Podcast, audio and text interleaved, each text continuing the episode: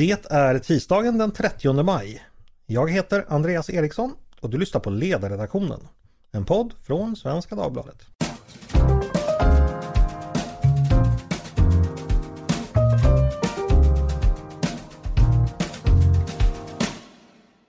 Varmt välkomna till oss igen. Landets kommuner och regioner varnar för att deras ekonomi kraftigt försämras och att man nu behöver ökat stöd från staten. Ett exempel var förra veckan då vi fick höra att sex högt uppsatta regionpolitiker, eh, både från Socialdemokraterna och Moderaterna, i södra Sverige har skrivit ett brev till regeringen där de varnar för drastiska neddragningar i verksamheten och inte staten skjuter till mer pengar. Även från Dalarna har vi hört liknande varningar. Kommunerna måste få ökat stöd till välfärden, menade 15 ledande kommunpolitiker i Dalarna i en debattartikel som publicerades i slutet av april. De skrev så här. De nuvarande nivåerna på statsbidragen räcker inte och kostnadsökningarna riskerar att skapa stora hål i kommunernas budget. Många kommuner befinner sig redan i en akut situation och behoven inom verksamheten är större än de tillgängliga ekonomiska resurserna. Detta gäller för de flesta av Sveriges kommuner. Detta är alltså ett nödrop från kommunpolitiker i Dalarna. Och i SKRs senaste ekonomirapport skriver man att kommuner och regioner går mot, mot ett underskott på 6 miljarder kronor i år och ytterligare 28 miljarder för nästa år, för 2024 alltså. Och det här tänkte jag vi skulle fördjupa oss i idag. Hur ser den kommunala ekonomin egentligen ut? Är det verkligen så illa ställt som exemplen ovan antyder? Och vad beror det i så fall på? Och hur ska man då lösa det? Vems ansvar är det att se till att få fram mer pengar? Med mig för att borra djupare i de här frågorna har jag två gäster. Annika Wallenskog, chefsekonom på SKR. Välkommen hit Annika! Tack så mycket! Och Emelie Verja, till vardags forsknings och utbildningschef på Kommuninvest men just nu tjänstledig för att istället utreda det kommunala utjämningssystemet. Välkommen du också Emelie! Tack så mycket! Och jag ska bara av eh, transparensskäl berätta att jag tidigare arbetat eh, som konsult åt Kommuninvest där alltså Emelie vanligtvis jobbar, eh, då jag gjorde en tidning åt dem. Så det finns en professionell tidigare historia här. Med det sagt har jag inga problem att ta del av din expertis, Emelie. Och ni som lyssnar som redan vid orden kommunal ekonomi började tackla av och famla efter knapparna på telefonen. Till er vill jag säga att ni inte har förstått någonting. Kommunal ekonomi är väldigt spännande och intressant och hänger ni med oss den närmaste halvtimmen tror jag chansen är god att vi kommer kunna bevisa det också. Först av förutsättningarna. Det räknas med att Sveriges ekonomi kommer krympa i år, vilket innebär fallande skatteintäkter för kommunerna samt ökade kostnader. Eh, jag tänkte börja med dig Annika. Ovan nämnda ekonomirapport från SKR nämnde jag. Hur ser kommunsektorns ekonomi egentligen ut just nu? Hur illa är det? Men det är ju jättetufft, speciellt för regionerna skulle jag vilja säga. Mm, en hel del kommuner de går ganska oskadda ur det här. Och det handlar om att inflationen, och då är det egentligen eh, pensionskostnaderna som värdesäkras med inflationen, ökar jättemycket. Så att det är egentligen inte lågkonjunkturen utan det är inflationen som slår så hårt. Och då så slår den hårdare mot regionerna för de har fler högavlönade anställda än kommunerna kan man säga. Och då, bara för liksom ett exempel så kan man säga att pensionskostnaderna ökar med ungefär 60 miljarder på två år. Och hur mycket är det? Ja, men om man jämför med all gymnasieverksamhet i Sverige så kostar det ungefär 75 miljarder så man får ett grepp om hur mycket 60 miljarder är på bara en enda post. Mm. Okej, okay, så det är alltså inte så mycket konjunkturen som just det här pensionsfrågan. Vad, vad beror det på? Var, varför, drar kommuner, varför drar pensionerna iväg på grund av inflationen? Kan du berätta det? Ja, då kan man säga att de är värdesäkrade, alltså räknas upp med inflationen. Det ser ut så i de avtalen. Nu håller vi på att försöka byta till ett nytt system.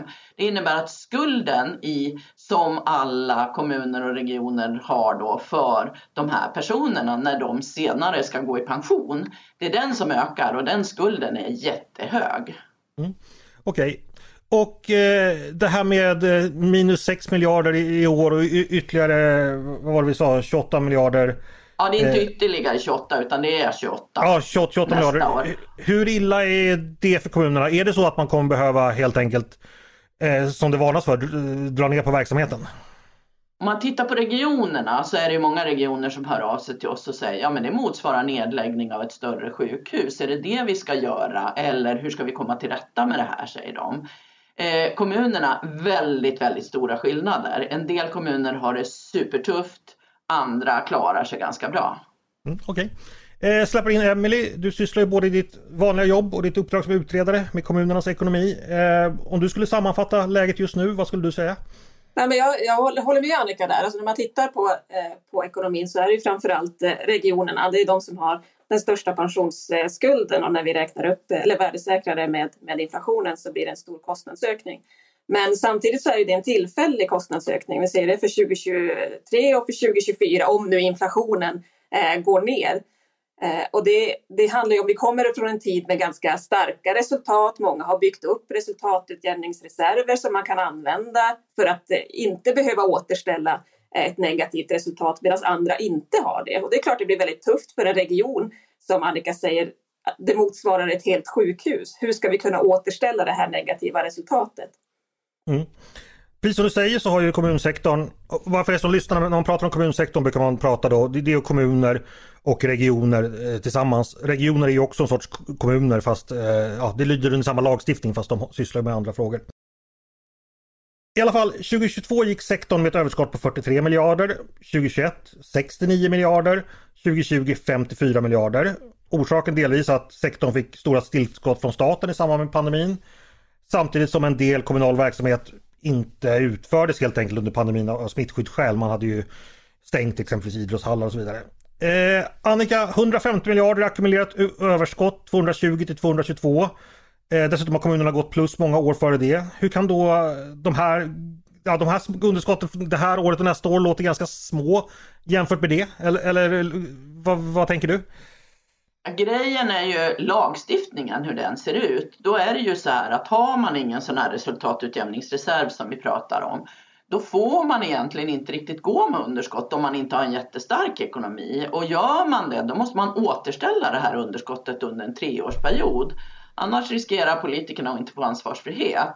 Och det där regelverket är ju inte riktigt skrivet för en sån här situation som vi är i nu, men det är det regelverk som finns och det är det man har att leva efter så att säga. Eh, som egentligen bygger på att kommunerna liksom hela tiden ska ha överskott och att det här överskottet ska växa. Men vad de här 150 miljarderna, vad har de tagit vägen? Vad, vad har kommunerna gjort med dem? Ja, de går in i eget kapital om man säger. Det betyder egentligen om man jämför med en privatperson att jag betalar av på min skuld skulle man kunna säga. Om jag äger en fastighet och så går jag med överskott och så amorterar jag en del av skulden kan man jämföra med. Eh, men du måste ju fortfarande gå med överskott de kommande åren även om du har en lägre skuld. Mm. Så blir det enkelt att förstå kanske. Ja, eller jag tänker, vad säger du Emily? Kan du förstå att folk kan tycka det är lite konstigt att ena året badar kommunerna fullständigt i pengar och alla talar om de stora överskotten och sen ett mycket mindre underskott nästa år blir Ja, då ringer stora varningsklockorna. Kan du förstå att många tycker det är lite konstigt kanske? Ja, det, men det kan jag förstå att många tycker är konstigt. Men det är som Annika säger hur lagstiftningen är utformad. Och under den här tiden när vi hade väldigt starka resultat i sektorn så ökade ju det egna kapitalet, då brukar man säga att soliditeten, alltså den finansiella styrkan i, i sektorn ökade. Men om vi då får ett negativt resultat, då har vi ju den här äh, lagstiftningen då. Vi får inte gå med negativt resultat, så vi kan inte ta de resurserna och från eget kapital om vi inte har lagt undan dem i resultatutjämningsreserven och använda dem. Utan då slår lagstiftningen till och säger att nu måste ni återställa det här. Så går man med ett kraftigt underskott så har man tre år på sig att återställa det underskottet. Och det betyder ju besparingar egentligen under tre års tid. Mm. Och Annika, den här resultatutjämningsreserven, hur ser den ut? Hur mycket pengar finns det där sparat ja, i sektorn?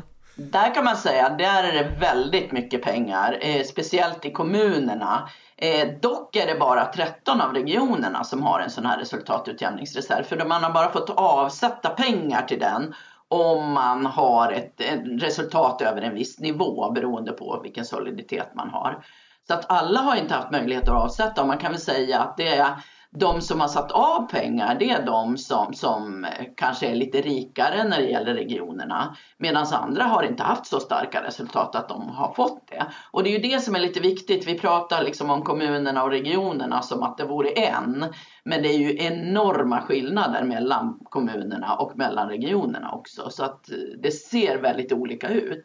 Eh, trots det här stora överskottet 2022 var det ju fortfarande över 20 kommuner som hade underskott 2022. Mm. Men då är det då eh, några findings att ta med, oss, ta med sig. Alltså dels att det är stor skillnad på kommuner och regioner. Och, och dels på att det finns då lagkrav på att man, man helt enkelt eh, ska gå med plus hela tiden. bara kort nämna lite ytterligare siffror. Vi bollar ju miljarder hit och dit, det kan vara svårt att hänga med men ni vet ju att eh, Sveriges BNP är knappt 6 000 miljarder kronor. Statens budget är på ungefär 1, 1300 miljarder. Och den kommunala kostnadsmassan för både kommuner och regioner är ungefär 1000 miljarder. Alltså inte riktigt lika mycket som, som staten men, men i närheten. Och av dem så står regionerna för en dryg tredjedel och primärkommunerna, alltså de vanliga kommunerna, för knappt två eh, tredjedelar. Så att, ja, nu gick det lite snabbt men då kanske ni hänger med lite bättre. Eh, Annika, du antydde redan i början att det här med pensioner kommer just nu. Hur, hur tillfällig är den här krisen? Hur ser det ut om vi tittar på bortanför 2025 eh, och, och, och några år ytterligare framåt? Under förutsättning att inflationen går ner, då ser det ju mycket bättre ut 2025 och 2026. Eh, så att det är ju liksom någonting som är lite tillfälligt det här som är kopplat till inflationen. Men vi kan ju inte vara hundraprocentigt säkra på att inflationen går ner till 2% Det har ju vi med i, så att säga, i våra beräkningar framåt, det är att inflationen går ner till 2 mm eh, Emil, vad tänker, tänker du om de långsiktiga förutsättningarna? Jag förstår att det är svårt att prognostisera, men vad ser man framåt? Nej, men alltså man tittar på, jag kan ju titta på, lyfta in eh, Konjunkturinstitutets lång, lång, den där hållbarhetsrapporten som de tittar på om, om finanserna är, är hållbara på lång sikt. Och där ser man ju att det krävs en omfördelning av resurser där mer måste gå till kommunsektorn. Vad är det de räknar med? 15, mellan 15 och 20 mm. miljarder måste gå vidare till kommunsektorn just på grund av den demografiska utveckling vi har där fler blir äldre och de äldre har eh, kommunerna egentligen ansvar för eh, att finansiera. Så det är klart att det det sätter både press på, på kommunsektorn att hitta nya arbetssätt, försöka effektivisera verksamheten, men också så ser man ju på att ja, vi måste titta på hur vi ska fördela resurserna i, i samhället i stort. Mm. Mm. Precis, och det, jag tänkte det är ju en viktig fråga. Staten är mer känslig för konjunkturen medan kommunsektorn är mycket mer känslig för strukturen eller demografin. För det är ju de som har ansvar för alla verksamheter riktade mot barn, unga och äldre i stort sett. Statens verksamheter är ju riktade mot folk i arbetsför ålder. Mm, just det. Eh, vi ska återkomma till demografin. Bara dröja lite ytterligare här med pensionskostnader. Om jag läste er rapport Annika rätt så ökade då kostnaderna från 80 till 120 miljarder mellan 2021 och 2024, det vill säga med 50 procent. Eh, förstod jag rätt då ungefär att det är de här... Ja, eller från 65 till 125 ungefär. Okej, okay, så pass. Så det, eh, ja. Eh, och det är så att säga engångskostnader som kommer just de närmaste åren. De, de kommer inte eh, följa, följa och givet att inflationen går ner så kommer inte det här fortsätta att ligga på samma höga nivå. Förstår jag rätt då? Ja, precis. Okej. Okay. Ja, eh, då har vi en problembild. Då är frågan eh, hur, hur ska man lösa det här? Annika, vad, vad, vad, vad tänker du att man ska göra? Ja, jag försöker ju säga, för en del regioner de hamnar ju i nästan lite så här, vad ska vi göra? Alltså det finns ingenting vi kan göra för att komma i balans. Och då försöker jag säga, men titta inte, även om jag vet ju att det är jättebesvärligt eftersom vi har ju den här lagstiftningen. Men försök titta på lite längre sikt, titta på 2025 och 2026 och försök anpassa kostnaderna efter det. Så får man nästan se 2024 som ett förlorat år. Problemet är att de stackars politikerna som sitter i den situationen, de riskerar ju liksom att inte få ansvarsfrihet om de struntar i ett år. Men, men risken finns ju att man vidtar åtgärder, det vill säga man säger upp en väldig massa personal i ett läge där vi dessutom har personalbrist.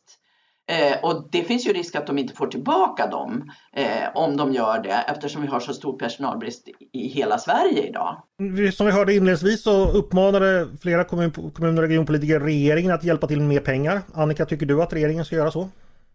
Alltså jag, vi vill inte liksom peka ut och säga att vi vill ha mer pengar. Det här är ju ett gemensamt uppdrag. Men däremot kan man ju titta, titta tillbaka och då ser man ju att kommunerna har fått ta en allt, kommunerna och regionerna alltså har fått ta en allt större andel av finansieringen.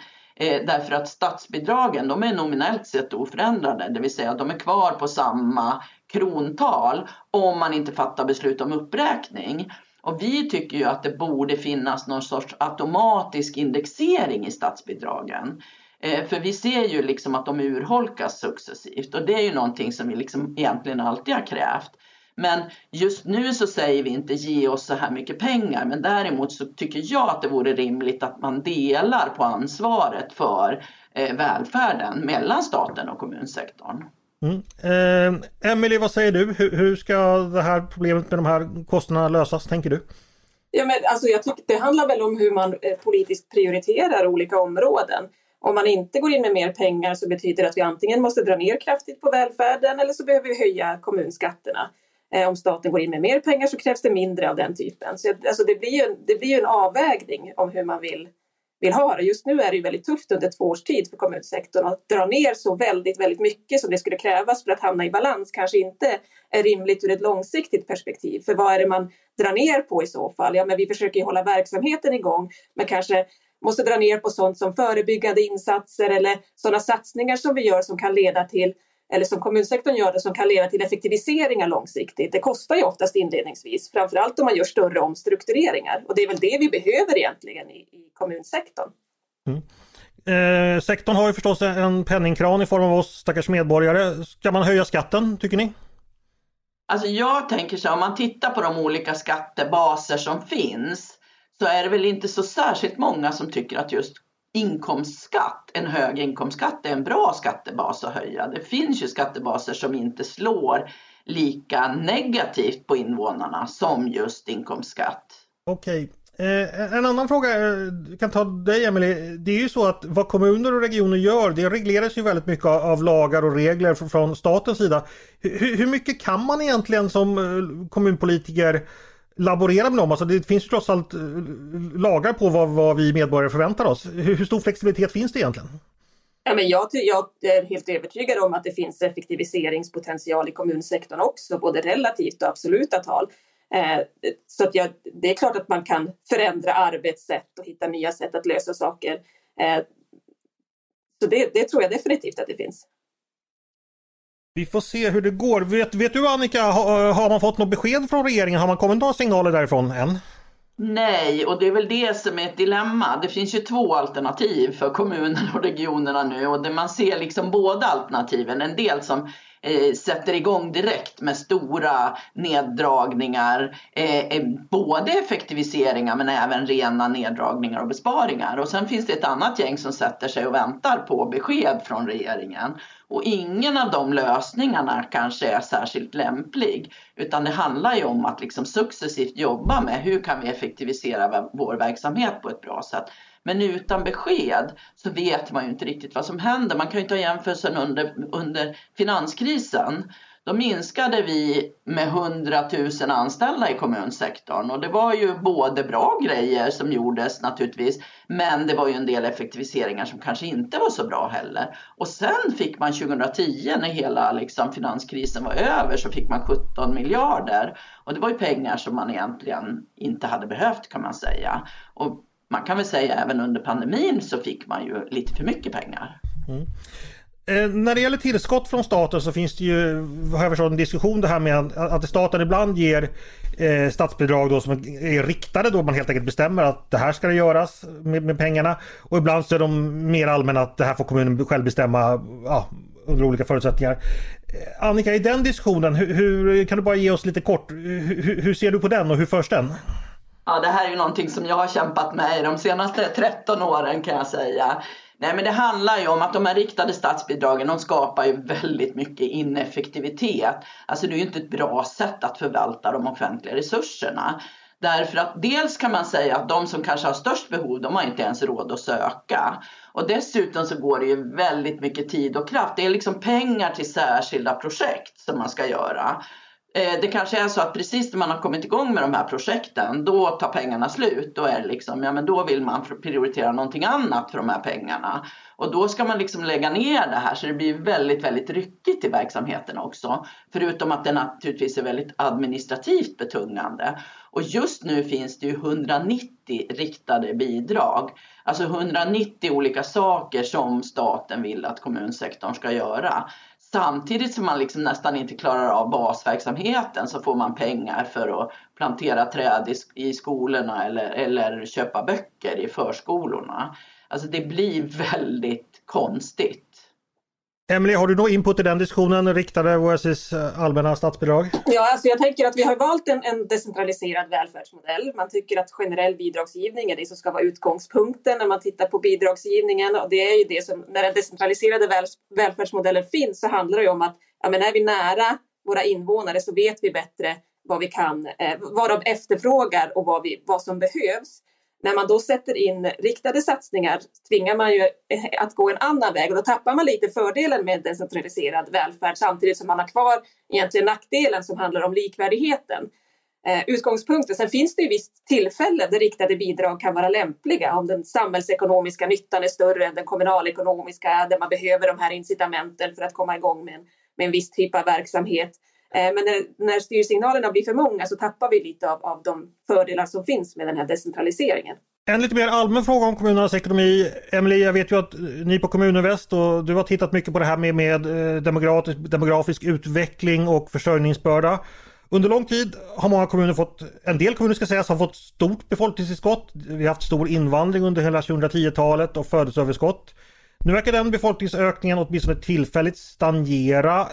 Hur ser läget ut? Jag förstår att det ser väldigt olika ut, men finns det någonting att säga om, om vad den framtida demografin och befolkningen, vilka utmaningar innebär det för sektorn?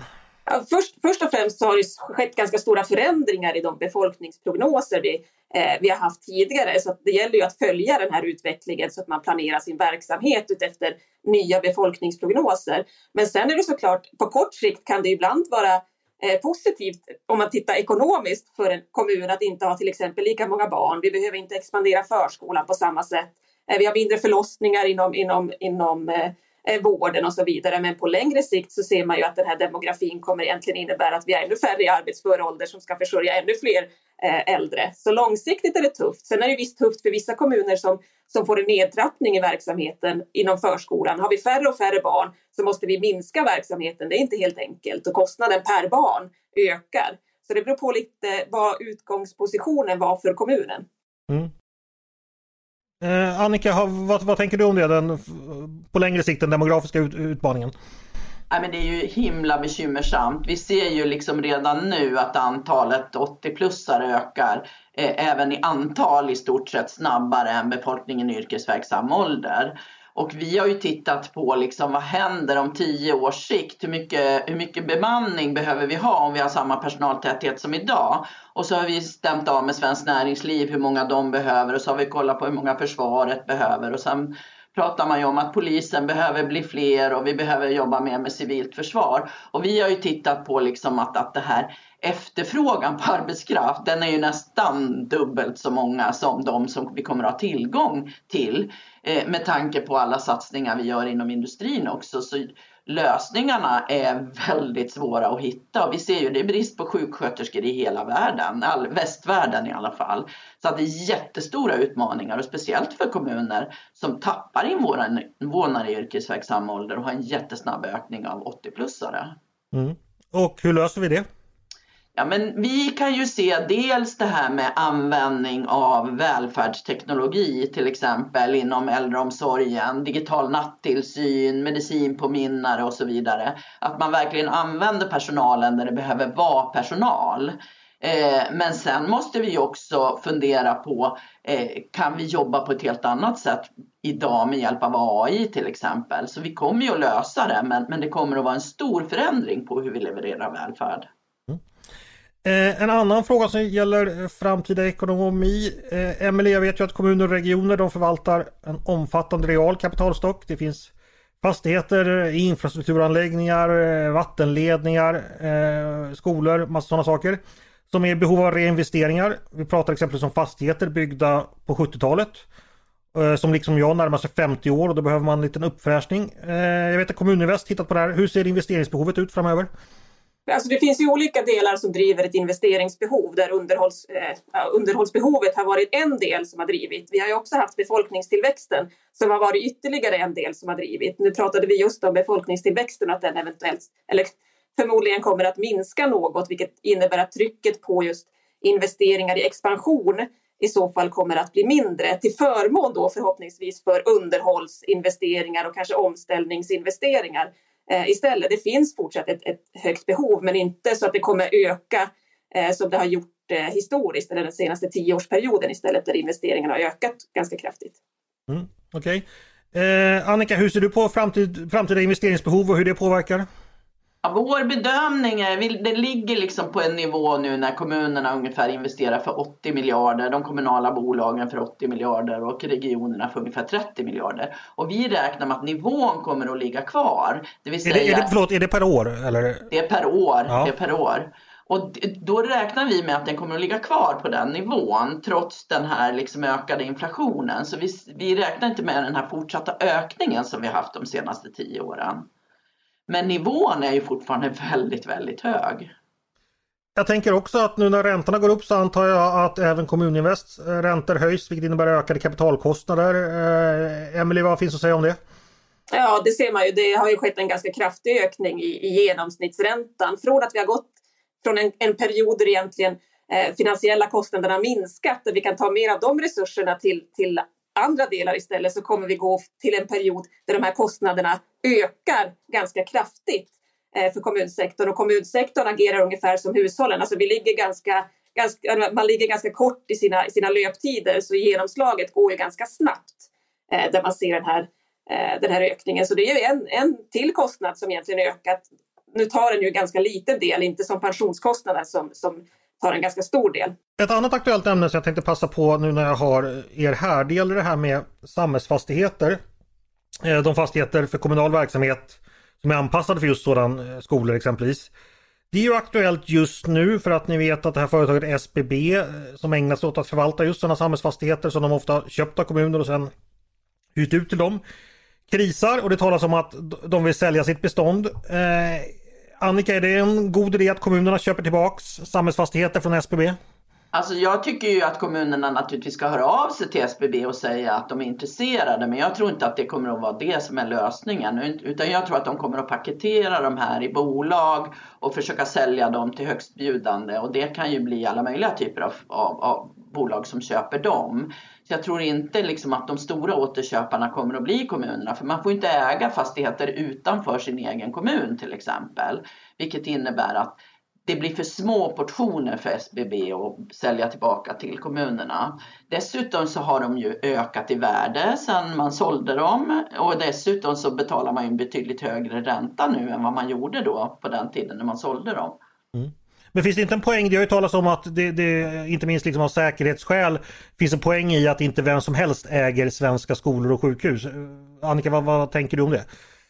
Ja, nej men det är, ju, det är ju naturligtvis ett dilemma. Nu är det inte så många sjukhus som SBB äger, men, men det är ju naturligtvis ett dilemma om man får in utländska ägare. Och man kan ju aldrig garantera vem som i slutändan blir ägare. Eh, Emelie, vad säger du? Eh, varför såldes fastigheterna från början? Jag tror att det, det fanns många olika skäl till att göra det.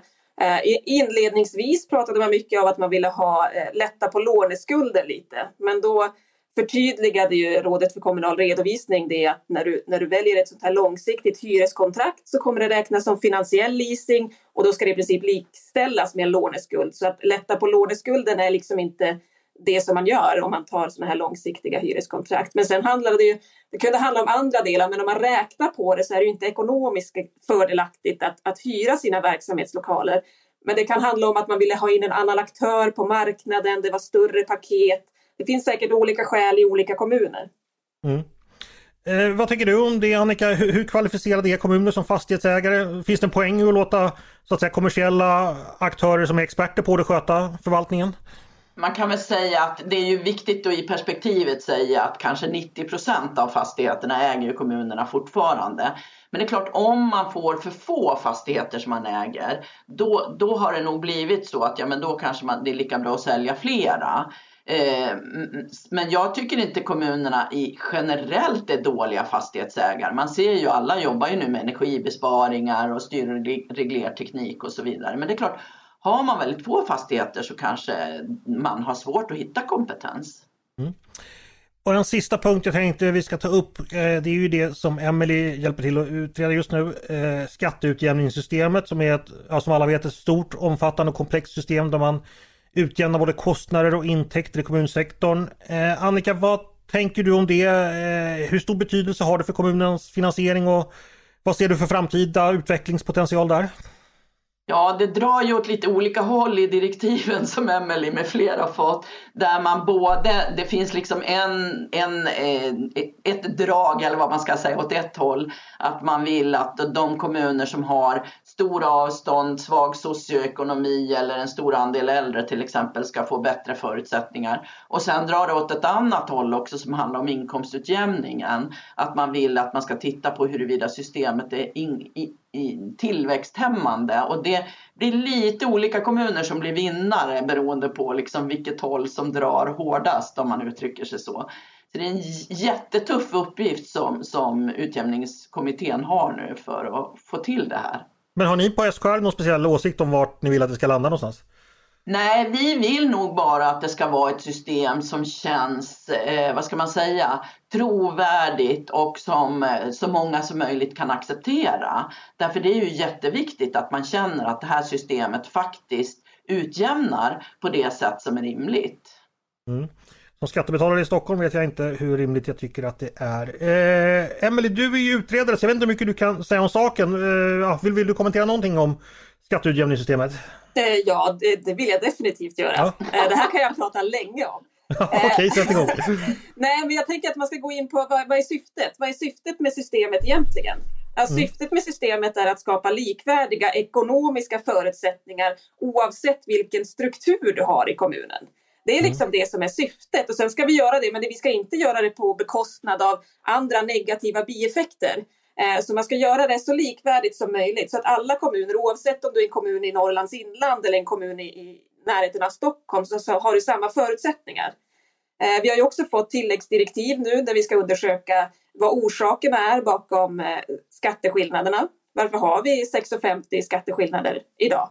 Eh, finns det fortfarande strukturella förutsättningar som är skilda eller är det andra delar som gör att vi kan ha eh, skilda eller att vi har skilda skatte, skattesatser? Eh, och sen så jag tänker när man pratar om att det här skulle, skulle kunna lösa ekonomin framöver. Vi har ju såklart skilda förutsättningar i kommunerna, men det här är ju det är ett nollsummespel. Alltså det handlar ju om att skicka, skapa likvärdiga, oavsett om de här likvärdiga förutsättningarna är bra eller dåliga, så handlar det liksom om att alla ska få samma förutsättningar. Ja. Men, det finns väl också en tanke någonstans mm. långt tillbaka med ett kommunalt självstyre där vi medborgare ska kunna bestämma genom att rösta om vi vill ha hög skatt eller låg skatt och hur vi vill att vårt samhälle ska se ut, tänker jag. Precis, och därför ska det ju kunna vara ni som röstar hur stor välfärd ni vill ha. Inte, det ska inte vara beroende av hur kommunen ser ut eller vilka grannar du har och det ska tvingas eh, att man sätter en högre eller lägre skattesats, utan det ska handla om vilken välfärd du vill ha. Det är det som likvärdiga, likvärdiga förutsättningar egentligen innebär.